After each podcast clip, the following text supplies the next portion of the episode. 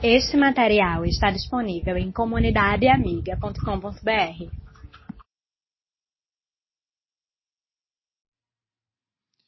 Livro escrito por Salomão, no capítulo 3, Eclesiastes. Lerei até o versículo 8, depois os versículos 11 a 13.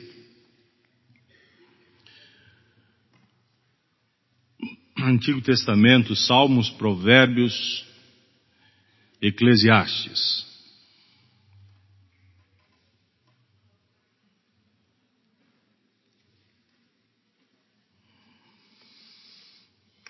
Eclesiastes capítulo 3, de 1 a 8, primeiramente, diz assim: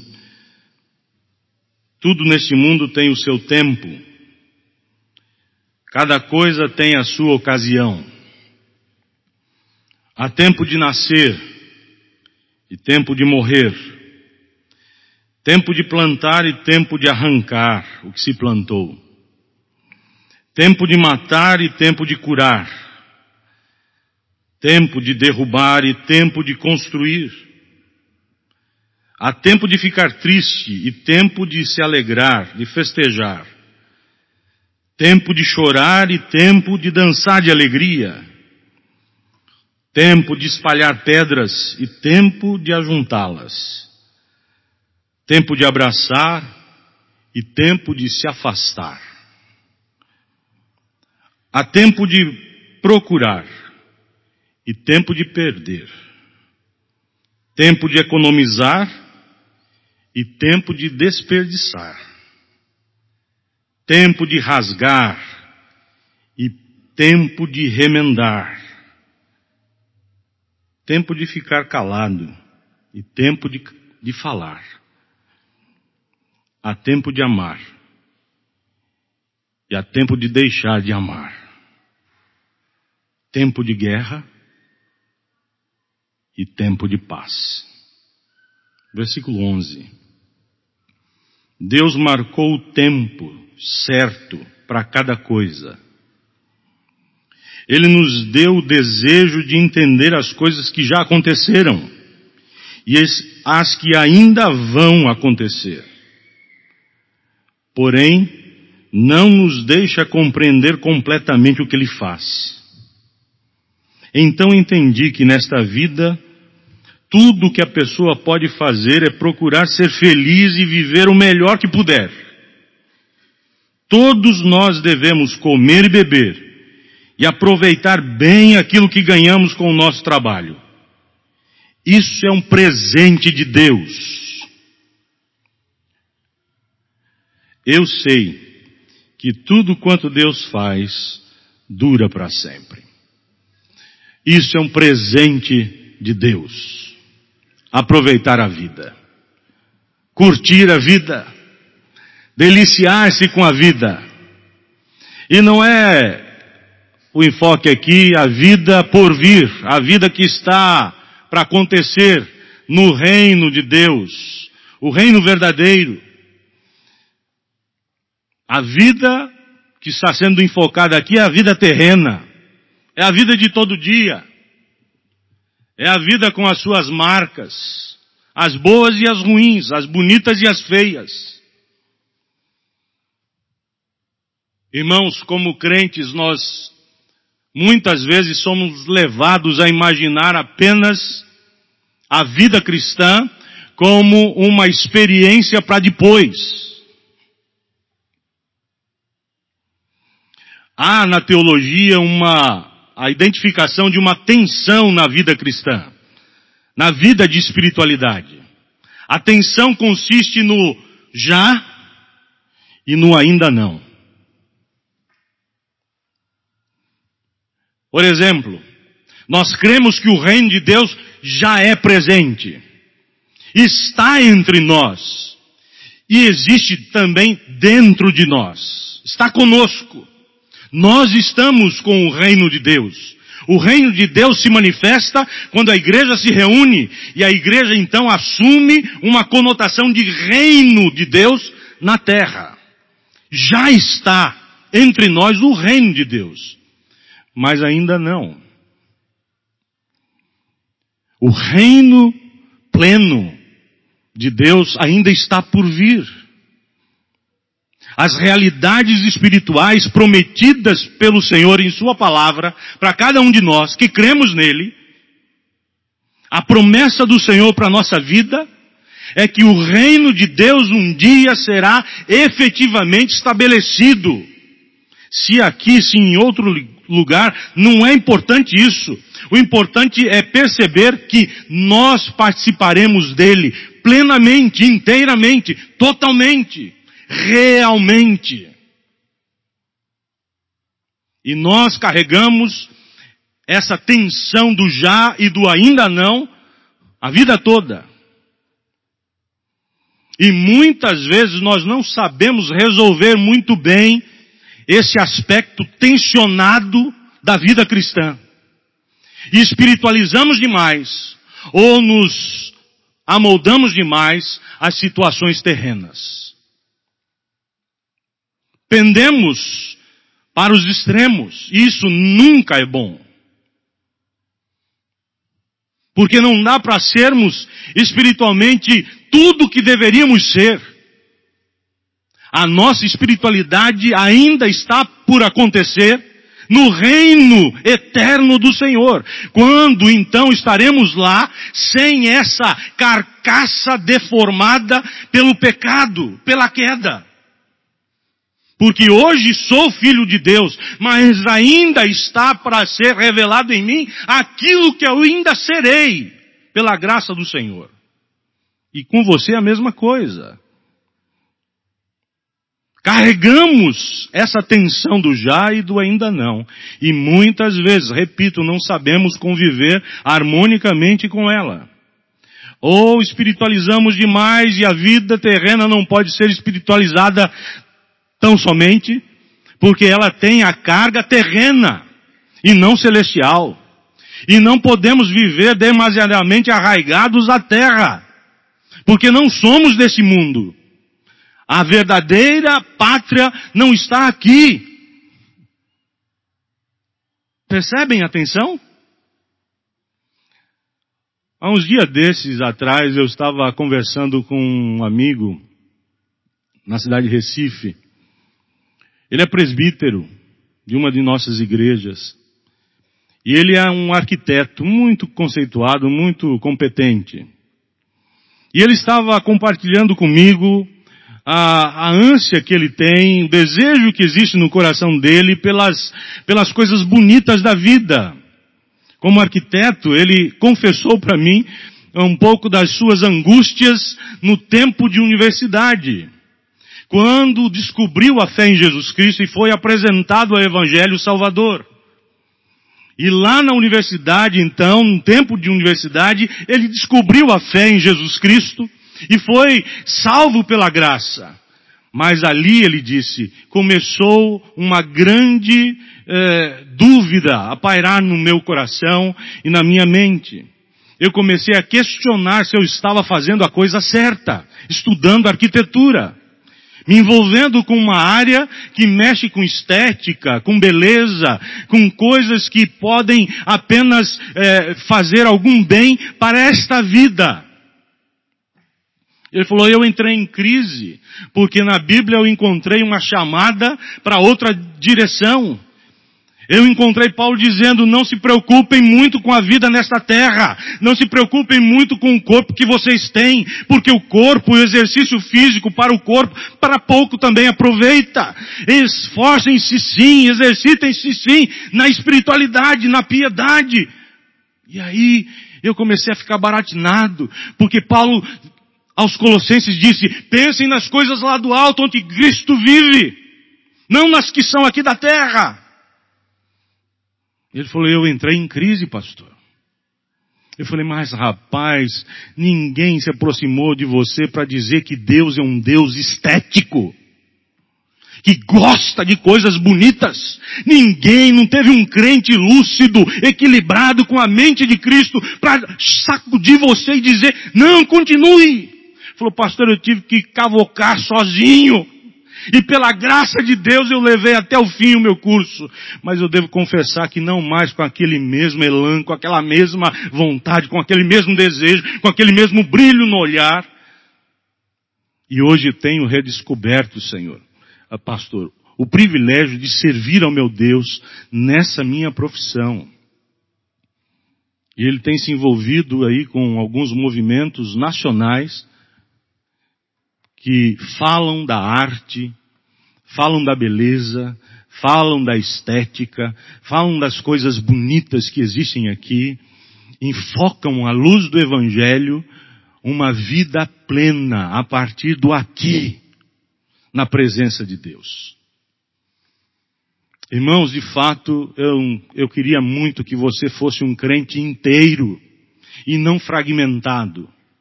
O interesse pastoral da sua igreja é que você, como crente em Jesus Cristo, não seja apenas uma parte daquilo que é projeto de Deus para a vida de todo o seu povo. Que você seja inteiro. Que você saiba conviver com as realidades do céu e com as certezas de todo dia. Que você saiba nutrir a esperança no seu coração pelas coisas eternas que ainda estão por acontecer. Sem se esquecer de palmilhar, de pisar o chão de cada semana. E de enfrentar as lutas e dificuldades que você possui. Com a índole de ser um verdadeiro filho de Deus, uma verdadeira filha do Senhor. Alguém que ame de verdade ao Senhor. E que não brinca com Ele, nem brinca com o Evangelho. Mas assume o Evangelho como a única possibilidade de compreender exatamente como se deve viver nesse mundo e depois dele. A Bíblia que aponta o caminho para cima que nos mostra o céu, também nos estimula a uma vida condizente e correta aqui na terra. É a mesma Bíblia. A Bíblia que fala de realidades eternas também trabalha o transitório. Foi Cristo que disse, e não disse numa hora qualquer. Disse enquanto orava ao Pai. Aquilo que nós reconhecemos como oração sacerdotal em João capítulo 17. Foi ele que disse, e nós não podemos desprezar, desconsiderar as suas palavras. E ele disse assim, Pai, com respeito aos meus discípulos, teus filhos, não peço que os tires do mundo, e sim que os guardes do mal. Assim como tu me enviaste, disse Jesus, e me enviaste ao mundo, eu também os enviei. É claro que Cristo não nos envia ao mundo para nos mundanizarmos para nos deleitarmos com as coisas horrendas que existem aqui. É claro. Mas isso também não significa que por, porque o, o mundo, diz a Bíblia, jaz no maligno e o maligno a, se aproveitou dessa realidade terrena para afrontar e, e tentar agredir ao reino de Deus e à pessoa de Deus, agredindo a criação que ele fez. Isso não quer dizer que eu devo desprezar tudo. Há uma ideia que alguns teólogos do passado construíram, que muitas vezes o cristão, ele quer tanto fazer a coisa certa, que a ideia que eles fizeram é o seguinte, é uma criança, um bebê, que vai para uma bacia. Naquela época, as crianças tomavam banho em bacias. Quantos aqui já tomaram banho em bacias? Eu já. eu já. Eu me lembro da mamãe dando banho Zelitinho dentro de uma bacia e a cor da água. Isso que fazia, uh, chamava a minha atenção, a cor da água dentro da bacia depois. Era uma coisa absurda. Mas então teólogos construíram essa ideia de que os crentes com aquele afã de serem os melhores possíveis, pegam a criança, põem na bacia, jogam água, lavam e na hora de jogar fora jogam a água e a criança junto. Pera! Há coisas de Deus aqui. A vida que é para ser vivida plenamente no reino de Deus futuro, que ainda está por acontecer, deve começar hoje. Você deve saber viver. Você, como crente em Jesus Cristo, é desafiado a conviver corretamente com as situações e estruturas desta vida terrena. E não sair por aí vendo o diabo em tudo e coisa ruim a cada esquina. Pare. Leia a palavra de Deus, Salmo 24. Diz o salmista, no Salmo 24, o mundo é de Deus. Os seres humanos que estão no mundo são dele. Pare. A Bíblia quer que eu e você tenhamos um equilíbrio correto, não só com as coisas do céu, mas também com as coisas da terra. Vida cristã não é só vida para depois.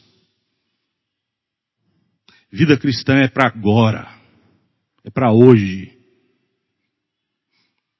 Deus não é apenas um recurso para eu passar a eternidade.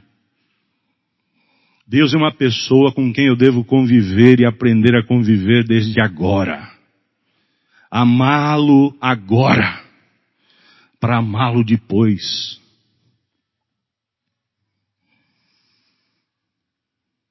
Você precisa, como crente, saber conviver com todas estas multivariadas estruturas de vida nesse mundo. Porque antes de viver no céu, o crente tem esse desafio de trazer as realidades do céu para perto das outras realidades imediatas da terra.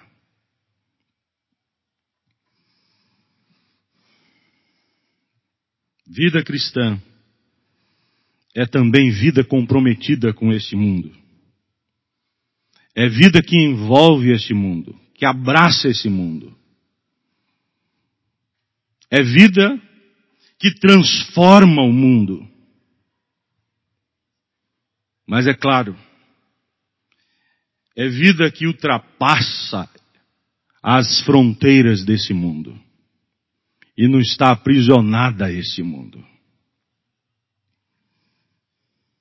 É vida completa. É vida plena. No texto de Salomão, Eclesiastes 3, o sábio descreve de maneira realista, mas também poética, a vida nesta terra. A vida que temos aqui. O intuito aqui é para que eu e você tenhamos discernimento, compreensão, para que saibamos viver com sabedoria, sabendo recusar algumas coisas e sabendo abraçar outras.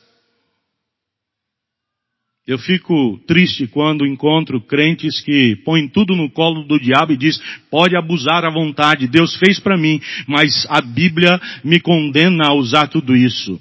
Mas que Bíblia é essa? Ah, a Bíblia que eu ouvi de alguém. Alguém falou que está na Bíblia. Então tome diabo. Por favor, não faça isso. Você é proibido de entregar ao diabo aquilo que Deus criou para você. Pela Bíblia.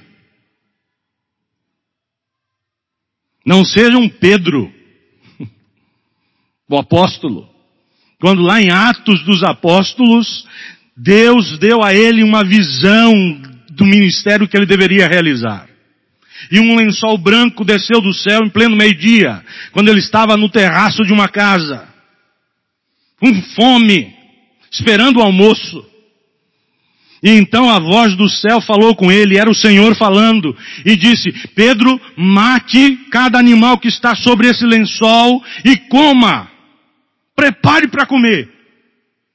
Ele olhou ali em cima do lençol e contemplou que só havia animais imundos, condenados pelo Antigo Testamento como animal, animais impuros. E que não podiam ser administrados como alimento. Deus havia prescrito isso. Então Pedro olhou para aquilo e disse, de maneira alguma, Senhor, eu não vou fazer isso. Esse absurdo eu não faço. Então a mesma voz que ordenou que ele comesse aqueles animais, olhou para ele e lhe perguntou, se eu considerei santo, quem é você para considerar impuro?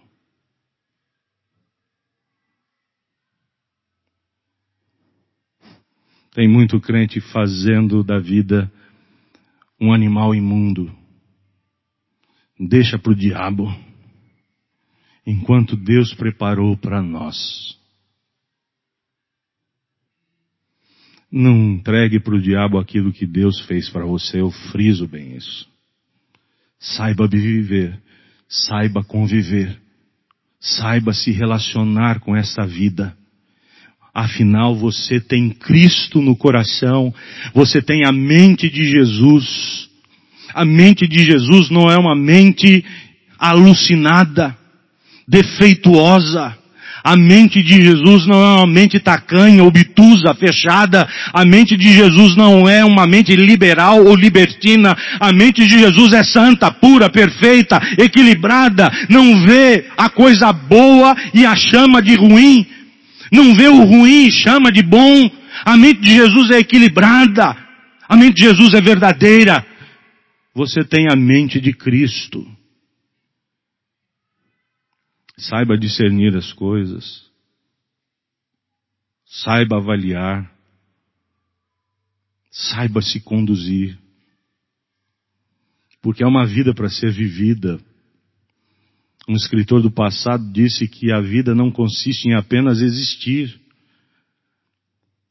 Quem existe não descobriu o privilégio de viver.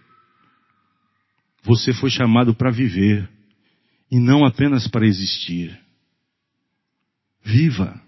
Viva com responsabilidade.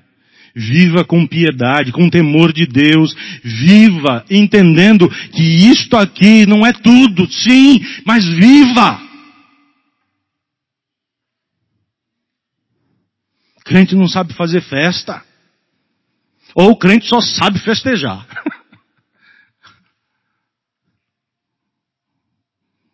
Tenha equilíbrio. Saiba conviver com todas as estruturas dessa vida. O intuito de Eclesiastes 3 é fazer que aquele que tem o temor de Deus no coração e que se deixa guiar pela instrução das Santas Escrituras tenha também a correta compreensão do seu papel vivencial e assuma o compromisso com uma postura, com uma conduta que honre e que engrandeça o nome de Deus em meio aos caminhos humanos. Esse é o nosso desafio. Essa é a proposta de Eclesiastes capítulo 3. Vamos ver então o que o texto nos ensina sobre a vida neste mundo. Precisamos então perguntar quais as lições que podemos extrair daqui que possam verdadeiramente ser relevantes com a vida cristã que nós levamos a cada dia. Há três lições que eu queria que você guardasse no seu coração, na sua memória. Lições simples, mas lições da palavra de Deus. E se vêm das Escrituras, elas frutificam e produzem boa e santa e perfeita vontade de Deus no nosso viver. E eu queria muito que você soubesse e compreendesse que o seu caminhar terreno busca a felicidade, isso é natural. Mas para você ser feliz, você precisa desfrutar da vontade de Deus. Do contrário, você vai passar a vida inteira até buscando a felicidade, sem contudo desfrutar dela. Deus quer a sua felicidade, mas isso tem um nome. Chama-se vontade soberana dele para com você. Busque a vontade do Senhor, você poderá encontrá-la nas Escrituras. E nas Escrituras estão o norte seguro que aponta a direção certa que eu e você devemos seguir. Olhemos então para a Escritura e aprendamos as lições, as três lições que estão contidas nesse texto, que podem sim ser de grande ajuda para a nossa postura cristã no século 21. Três lições. Primeira, quais as lições do texto para a nossa vida cristã? Primeira, o texto nos ensina que a vida neste mundo é altamente mutável e transitória. Simples, você já sabia disso. E o versículo primeiro começa dessa maneira. Tudo neste mundo tem o seu tempo. Cada coisa tem a sua ocasião. A vida neste mundo é altamente mutável e transitória. A impressão que dá é que a vida está sempre à nossa frente. A vida tem um, uma, uma impressão, uma imagem, uma feição, um jeito, está correndo. E nós como que tentando aprisioná-la, segurá-la, freá-la. Mas não é possível. Meu irmão, não é possível. Porque a vida não pode ser aprisionada, encapsulada. A vida não pode ser estanque num momento. A vida não pode ser compreendida por um instante, por uma experiência. A vida é muito mais do que esse momento de sabor, de alegria, que você já experimentou. A vida, naquele momento, ah, assumiu conotações de plenitude, e você queria que aquele momento durasse para sempre, não é verdade? Mas ele se foi.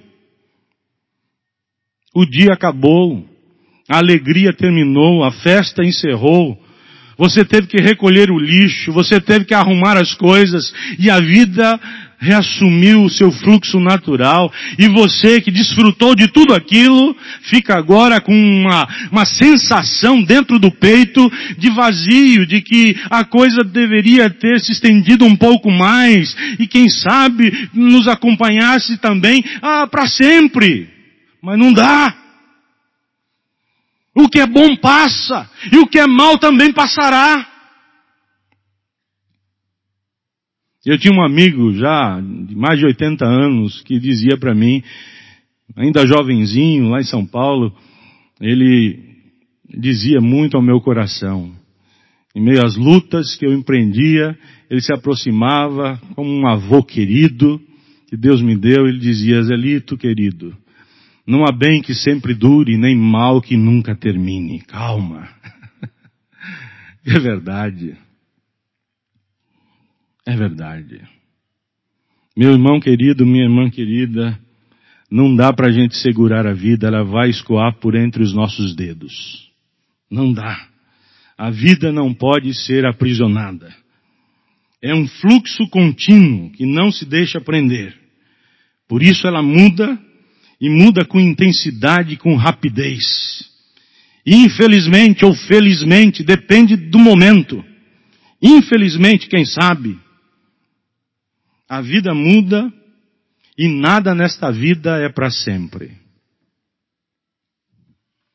Nada é para sempre.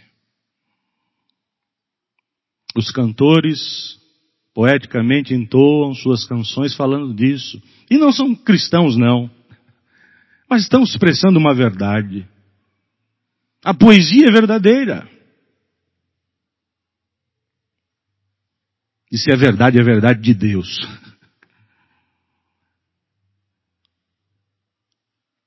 A vida muda, a vida passa. Os piadistas também fazem as suas fazem das suas.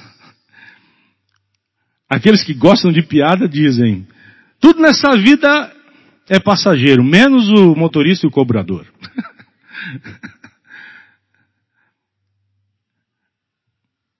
tudo muda, tudo passa, tudo vai passar mesmo, meu irmão. O bom vai passar, o ruim também vai passar. Então, por favor, não tenha pressa. Não fique ansioso. Não se deixe consumir pelos episódios do viver. Por favor, pare e pense um pouco mais. Mais cinco minutos só de reflexão. Pare. Pare de correr atrás da vida que nunca é alcançada. Calma. Calma. Deus está na vida. Entre no ritmo de Deus. Entre no compasso do coração de Deus. Deus controla a vida. Escute-me. Deus está no controle da vida. Submeta-se ao controle do Senhor para aprender a viver um pouco melhor um pouco mais com intensidade, com um pouco mais de sabor, com um pouco mais de alegria, com um pouco mais de prazer. Abra-se para Deus, para as intervenções de Deus na vida, porque Ele está no controle da vida e está com a vida em toda em suas mãos, levando tudo para um desfecho com o seu plano eterno. Saiba que Deus tem o controle do tic-tac do relógio e nada acontece fora do tempo, nada acontece antes da hora, nada acontece ah, sem que Deus esteja de alguma maneira relacionado com a coisa. Creia. Deus está nessa vida que você quer controlar e segurar.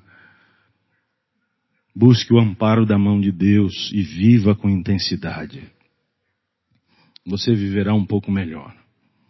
Sabe qual é o nosso maior problema com respeito a, ao relacionamento que devemos manter com as coisas desse mundo, dessa vida? Eu creio que o nosso maior problema como crentes na relação com as coisas desta vida seja este: tratar o transitório, o passageiro, o mutável, como se ele fosse eterno.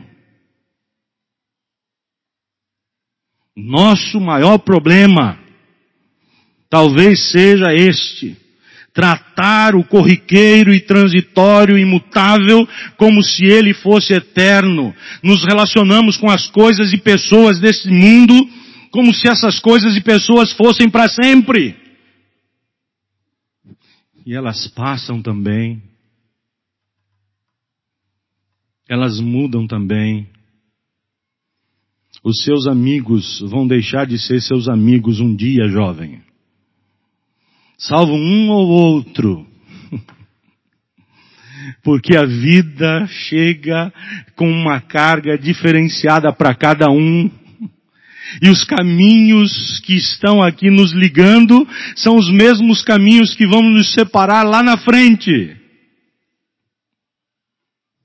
Ah, se os meus amigos soubessem que eu estou vivendo hoje em Recife e Olinda, que eu estou pregando hoje no púlpito da igreja presbiteriana de Casa Caiada em Olinda. Ah, se eles soubessem disso, aqueles meus amigos que quando eu estava lá em Cuiabá com 10, 12, 14, 15 anos, o do meu bairro. Alguns anos atrás eu fui num bairro, bairro da Araés. Jamile conhece. Eu não reconheci o lugar onde eu morava, onde eu morei. Eu não reconheci. Tá tudo mudado. A cidade chegou ali. E ali virou centro da cidade. Um centro empresarial belíssimo. Eu falei, cadê? Onde é que era? Eu não me achei mais. Cadê a casa de fulana, casa de Beltrano? Onde? Cadê? Prédios, avenidas.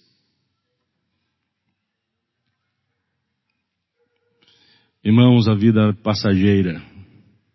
Você tem que saber viver e conviver. Por favor, não trate o transitório como se ele fosse eterno. Com isso, eu quero que você aprenda a valorizar as coisas transitórias. Deus deu a você uma família, saiba conviver com a sua família, com os de casa, com os chegados, porque eles também passam. Aproveite o tempo que Deus deu a vocês como família. Aproxime-se.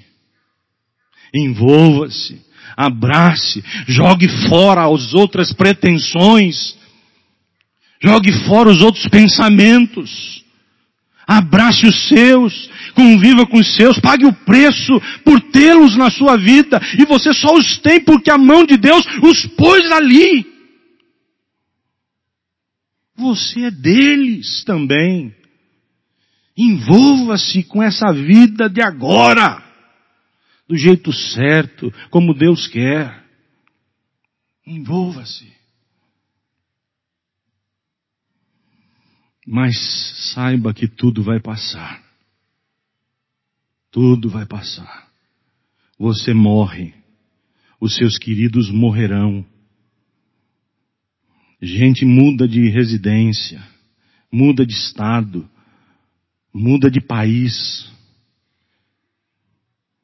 A vida, com o seu fluxo, se encarrega de trazer essas mudanças. Mas Deus está no controle da vida mutável e transitória. Creia nisso. Essa é a primeira lição que eu queria que você guardasse se temos a responsabilidade de conviver corretamente com a vida nesse mundo, nós precisamos compreender que a vida nesse mundo é altamente mutável e transitória. E exige de mim uma postura cada vez mais equilibrada, sensata, bíblica, sabendo que não posso tratar o transitório e imutável como se fosse eterno. Isso causa prejuízo e traz sensações horríveis para dentro de nós. Problemas serão produzidos se eu começar a fazer assim. Cuidado. Segunda lição. Eu preciso saber viver nesse mundo. Como crente. Eu sou desafiado pela palavra de Deus para viver aqui e agora, de um jeito correto, intenso, assim como a vida é intensa. A segunda lição é esta. Se eu devo saber conviver com a vida nesse mundo, eu preciso compreender que vale a pena viver, mesmo sabendo que coisas ruins vão acontecer no nosso dia a dia. Eu preciso saber que vale a pena viver, mesmo sabendo que coisas ruins vão acontecer no nosso dia a dia. O sábio Salomão, a partir do versículo 11 de Eclesiastes 3, ele disse, Deus marcou o tempo certo para cada coisa. Ele nos deu o desejo de entender as coisas que já aconteceram e as que ainda vão acontecer, porém não nos deixa compreender completamente o que ele faz. Então entendi que nesta vida, tudo que a pessoa pode fazer é procurar ser feliz e viver o melhor que puder. Todos nós devemos, diz a Bíblia, comer, beber e aproveitar bem aquilo que ganhamos com o nosso trabalho. Isso é um presente de Deus, uma dádiva do céu. O segredo, irmãos, está em desfrutar da vida como um presente de Deus. Porque coisas ruins vão continuar acontecendo e aparecendo na sua caminhada. Assim também como coisas boas, deleitosas, prazerosas, sensações indescritíveis de alegria vão aparecer também. Um casamento acontecerá, quem sabe você será o noivo, a noiva. Você vai ter alegrias o nascimento de um filho, a, a, mensagem de que você ficou grávida, minha irmã, o casamento vingou, olha aí que coisa boa, né? A esperança de um filho, tantos anos, agora chegou a hora, alegria. o emprego que chega. Ah, que coisa boa! Deus está dando sustento à minha vida, mantendo a minha vida. Você vai ter coisas muito boas para celebrar, para desfrutar. Você terá. Vai ter também coisas ruins. Os funerais vão aparecer, vão acontecer. As separações, os sofrimentos, as dores, as incompreensões, as perseguições. Sim, essas coisas também vão continuar aparecendo na sua caminhada terrena. Não tem jeito de escapar a elas. Não dá. Mas por favor, entenda que a vida que você leva, com todas essas nuances e variações, é um presente do céu. É uma dádiva de Deus. É algo que Deus está construindo na sua vida. E por intermédio dela, Deus está formando o seu caráter. Para que você seja um bom cidadão no reino celestial. Deus está construindo o seu caráter nesta vida. Com essas situações, com esses episódios, com essas marcas, com esses sinais. Deus está construindo o seu caráter cristão. A compreensão de que a vida nesse mundo é dádiva do céu, mesmo apresentando marcas tão profundas do nosso pecado, deve ser um dos grandes diferenciais na vida cristã. Porque o, o que me diferencia dos demais homens porque eles também, que não temem a Deus como eu temo, eles também enfrentam situações duras, problemas insolúveis, conflitos existenciais agudos. Eles também têm que se deparar com a, as contradições da vida, os casamentos frustrados, e como isso é, tem sido corriqueiro. Estamos nós em casa aí, recebendo notícias de pessoas da sociedade com quem temos que conviver, enfrentando o divórcio, separação. Não é uma pessoa não, duas, três, e as coisas vão acontecendo. Mulheres chorando, desesperadas. E agora o que vou fazer? Não é gente qualquer não. Isso acontece com todo tipo de gente. De todas as classes as letradas e as iletradas, as traições, os desrespeitos, os desmandos, tanta coisa ruim. O que me diferencia dos demais homens? Porque eles também sofrem como eu sofro. Eles também têm momentos de alegria. Chego em casa, eu fico pensando, falando com as minhas, minhas filhas, com a minha esposa, Falo para Adriana, falo, Adriana, esse povo só festeja, cada dia que a gente chega aqui no, no, no pavilhão lá, do, no salão social, é uma festa. Mas que tanto esse povo festeja. Eles também festejam.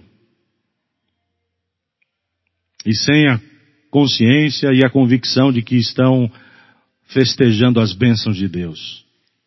O que nos diferencia dos demais homens? A percepção deveria ser isso. A percepção de que a vida que eu tenho não é fruto do acaso, não é fruto, do determinismo humano, não é fruto da minha capacidade de construção, não é fruto, senão daquilo que Deus tem tentado fazer na minha própria vida, na minha própria história, no meio da sociedade a partir de mim. Até onde eu alcanço, até onde o meu braço alcança, até, onde o meu pé chega e me leva. O que deve me diferenciar e deve diferenciar o povo de Deus dos demais é o entendimento de que a vida que ele desfruta é vida de Deus. é dádiva de Deus. Você tem uma vida para ser desfrutada. Vale a pena. Não gaste a vida. Não despreze a vida. Não deixe a vida escanteada. Ame a vida. Presente de Deus. Presente de Deus. Saiba viver, meu irmão. Saiba conviver, meu irmão.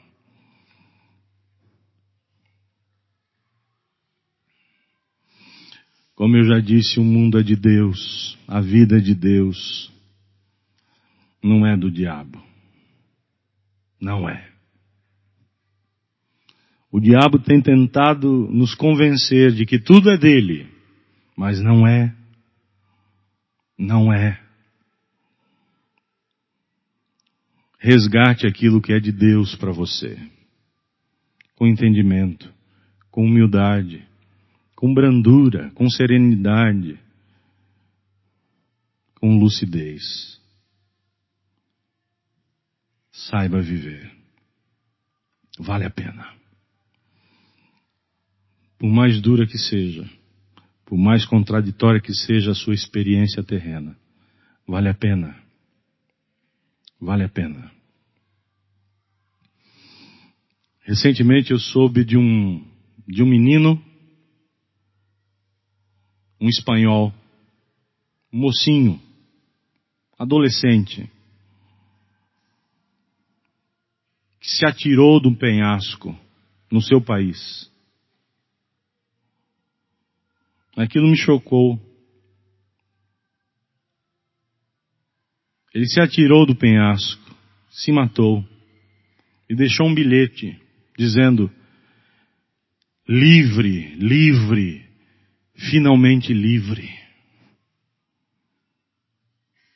Meus pés param, mas os meus olhos continuam a enxergar o horizonte.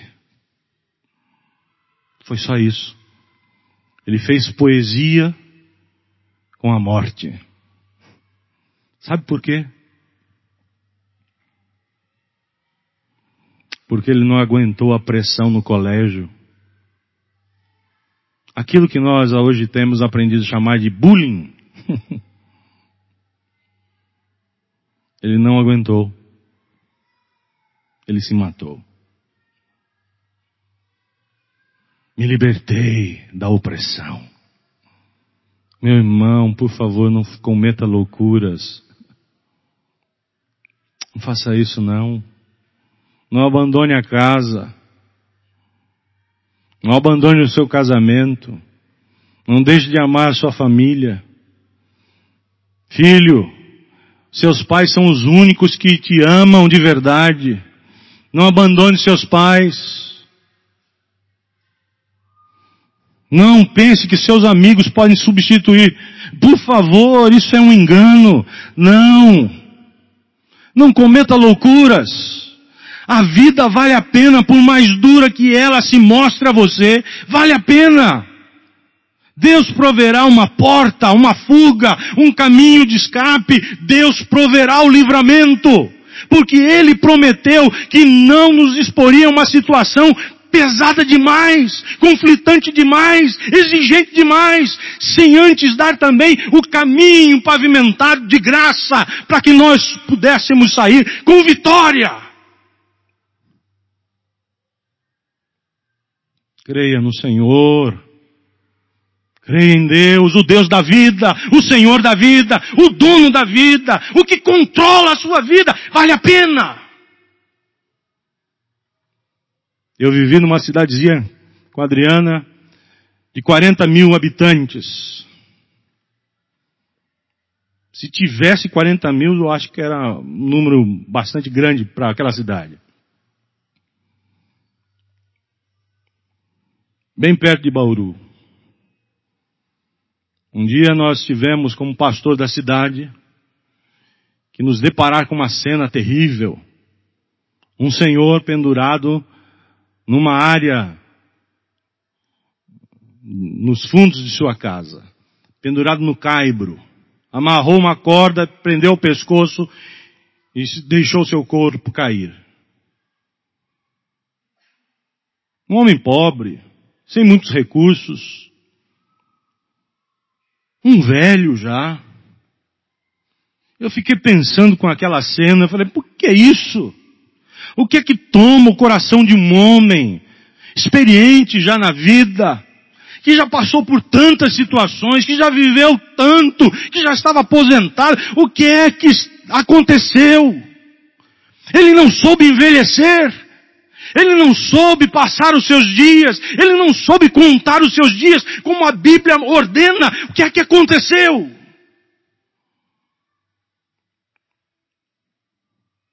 Por favor, meu irmão, sobre você paira o doce e santo Espírito de Deus. Não cometa loucuras, desvarios. Por favor, meu irmão, minha irmã, sobre você está a graça do Senhor, e a graça do Senhor resfaz e resgata da morte. A graça do Senhor gera vida, põe de pé. A graça do Senhor refaz as coisas que se quebram. A graça do Senhor está na sua vida. Vale a pena viver e investir nela. Vale a pena. Não desista de você, porque Deus não desiste de você. Vale a pena. Vale a pena. Terceira lição. Terceira lição.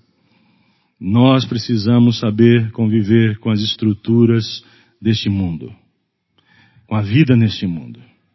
Nós somos desafiados nessa noite pela palavra de Deus a viver corretamente nesse mundo. Se eu preciso saber viver corretamente nesse mundo, o que é que eu preciso aprender? Terceira lição. Eu preciso aprender que nós não podemos controlar o tempo das coisas na nossa vida. Definitivamente nós não temos esse poder. Nós não podemos controlar o tempo das coisas na nossa vida. Mas nós podemos sim reconhecer o tempo de cada coisa e reagir adequadamente diante de cada evento. A partir do versículo 2 até o final do primeiro do primeiro momento na leitura bíblica de Eclesiastes 3, de 2 até 8, você viu aí essa sequência na poesia de Salomão. Há tempo para tudo. Há tempo disso e há tempo daquilo. Há tempo de viver e tempo de morrer. Há tempo de plantar e tempo de colher. Há tempo de chorar e há tempo de se alegrar. Há tempo de fazer festa e há tempo de prantear. Há, há tempo para tudo. Se eu não posso controlar o tempo das coisas na minha vida, eu posso sim reconhecer o tempo de cada coisa e reagir corretamente diante de cada evento. Se há tempo de chorar, eu devo saber chorar. Porque também a Bíblia me prescreve que eu devo saber chorar com os que choram e me alegrar com os que se alegram. Eu não posso ter uma postura esquizofrênica, rachada. Uma, o meu lado direito reage de um jeito e o meu lado esquerdo de outro jeito. Não posso. Eu sou inteiro. Por favor, não chame pecado de coisa bonita. Mas não chame coisa bonita de Deus de coisa horrenda e repulsiva. Por favor, saiba reagir corretamente. Se Deus está no controle do tempo das coisas na sua vida, você recebeu dele a sensibilidade para perceber e discernir a ocorrência de cada uma.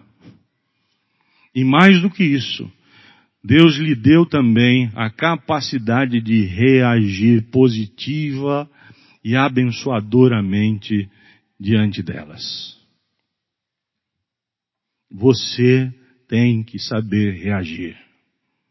Isso tem um impacto evangelístico tremendo, maravilhoso. Um crente que sabe falar com as pessoas de fora da igreja, que sabe viver e não se coloca como um, extraterrestre, um ser de outro planeta, alguém que está desconectado das realidades terrenais, alguém que não sabe falar nada senão, olha, o sangue de Jesus tem poder, jargões e jargões e jargões e jargões. Por favor, pare com isso. As pessoas lá fora estão cansadas de ouvir os nossos jargões e elas querem perceber o valor da nossa fé em Jesus Cristo, a beleza e a riqueza de ser um cristão com mente iluminada, cheia das virtudes de Deus, apta para discernir os caminhos da vida e instruir os incautos de que há um inferno sim e que eles estão a caminho dele sem saber e sem ter consciência de que isso é uma realidade terrível. Mas você pode falar isso de duas maneiras, dizendo, ó oh, filho do diabo, ou você pode dizer, ó oh, meu querido companheiro, irmão querido, você é tão ser humano quanto eu, e eu quero mostrar a você que existe um outro caminho de vida, e a, a graça de Deus nos possibilita a divisar um, no horizonte da nossa história um porvir diferente, e que a vida não termina agora com a sua morte, mas ela vai para além. Ah, você tem uma alma imperecível. É possível falar das riquezas do céu com lucidez e inteligência. E mostrar à sociedade que você não é um mentecapto, uma pessoa sem cabeça, que não sabe falar outra coisa senão os seus jargões pré-estabelecidos. E a repulsar aqueles que não, não estão de acordo com você, deixar de lado. Meu irmão, você deve ter amigos não crentes mas não para ser uma, um, um, um, elemento intruso e estranho no meio deles, mas também não é para ser um elemento permissivo que abraça tudo e que se eh, coaduna com todas as heresias que eles falam e com toda a depravação que eles experimentam. Por favor, não é para isso não, mas é para ser luz no meio das trevas. Com equilíbrio, com inteligência. Isso faz diferença. Isso faz diferença. Acredite, isso faz diferença. Leia os livros que as pessoas estão lendo. Não as baboseiras, não os livros de autoajuda. Os bons autores. Os intelectuais dessa vida. Leia bons livros. Não leia apenas livros evangélicos, não, porque há muito lixo nas prateleiras das livrarias evangélicas. Muito! Baboseiras! Às vezes eu prefiro ler muito mais livros de autores não cristãos do que de alguns autores que se denominam cristãos mas que de cristianismo tem pouco, quase nada. Leia bons livros. Já pensou um crente no trabalho, falando com outro, outro, fala assim, estou lendo tal livro, autor tal. Você fala assim, já li. o que você lê isso? Li, rapaz. Agora eu tenho uma apreensão sobre essa leitura. Quer ouvir? Vamos conversar, vamos falar?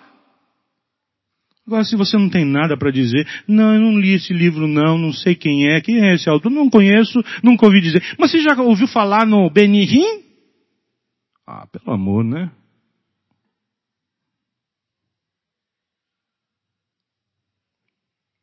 Tem coisa melhor, meu irmão. Tem coisa melhor. Crente não pode ser obtuso, fechado, encapsulado o crente tem a mente de Cristo, iluminada, ampla. Não é libertino, mas também não é encaramujado. Não é permissivo, mas também não se proíbe. Tem lucidez, equilíbrio, bom senso. Sabe que Cristo está com ele. Não vive de qualquer jeito. Não faz tudo de qualquer jeito. É seletivo. Procura as coisas boas. Não aceita tudo. Não põe um funil na cabeça e deixa despejar tudo. Não. É seletivo. É esteta. sabe o que é bonito, sabe o que é feio, sabe o que é bom, sabe o que não presta. O que me entristece muitas vezes é que muitos crentes têm remexido no lixo para procurar comida que Deus tem colocado sobre a mesa, gratuitamente.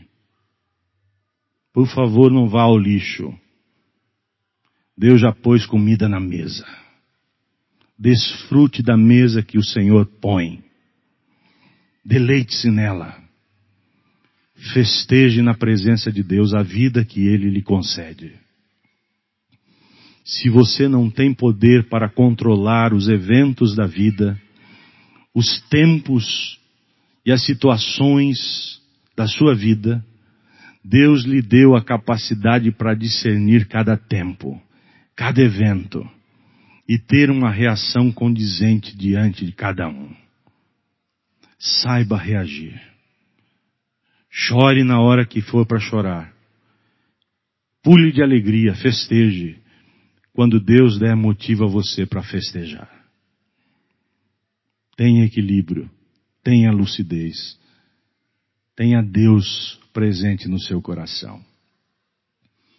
Essas são lições simples que a palavra do Senhor nos traz nessa noite, como instrução para a vida, mas a vida neste mundo, nesta terra, a vida do aqui e do agora, a vida que nós devemos ensinar aos nossos filhos, para que eles não sejam também fruto de bullying no colégio, de pessoinhas que estão sendo tratadas como que numa lavagem cerebral.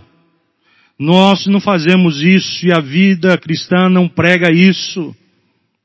A vida cristã prega que Deus lave a nossa vida e nos dá uma mente nova, renovada. A mente de Cristo. Ensine aos seus filhos como se deve viver. Que Deus nos ajude, que Deus nos abençoe, que Deus dê a esta igreja, minha igreja também, a chance de ser uma igreja diferenciada na sociedade, neste lugar, nesta cidade, para o meio onde ela se encontra, para a região metropolitana, uma igreja diferenciada não pelo estilo que assume, não pela forma que se porta, pela qual ela se mostra. Não, por favor, isso não. A nossa diferença deve ser de conteúdo. De conteúdo. E que o conteúdo gere uma aparência, uma estética linda. Para a glória do Senhor. Para a alegria do nosso coração. Amém? Amém mesmo? Louvado seja o Senhor. Você escutou a palavra de Deus. A minha instrução não foi apenas em cima dos meus pressupostos. Palavra de Deus. O que você vai fazer com isso? O que você vai fazer com isso?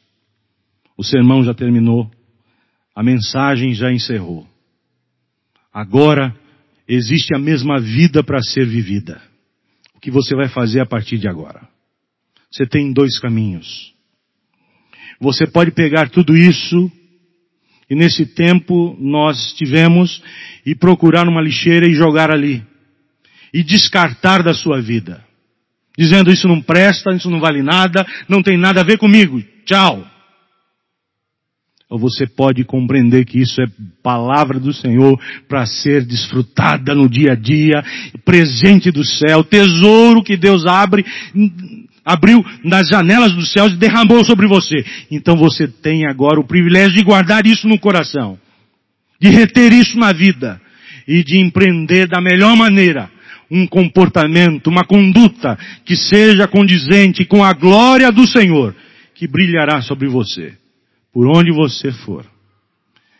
Guarde então no seu coração essa palavra, para não pecar contra o Senhor. Que Ele nos ajude. Amém.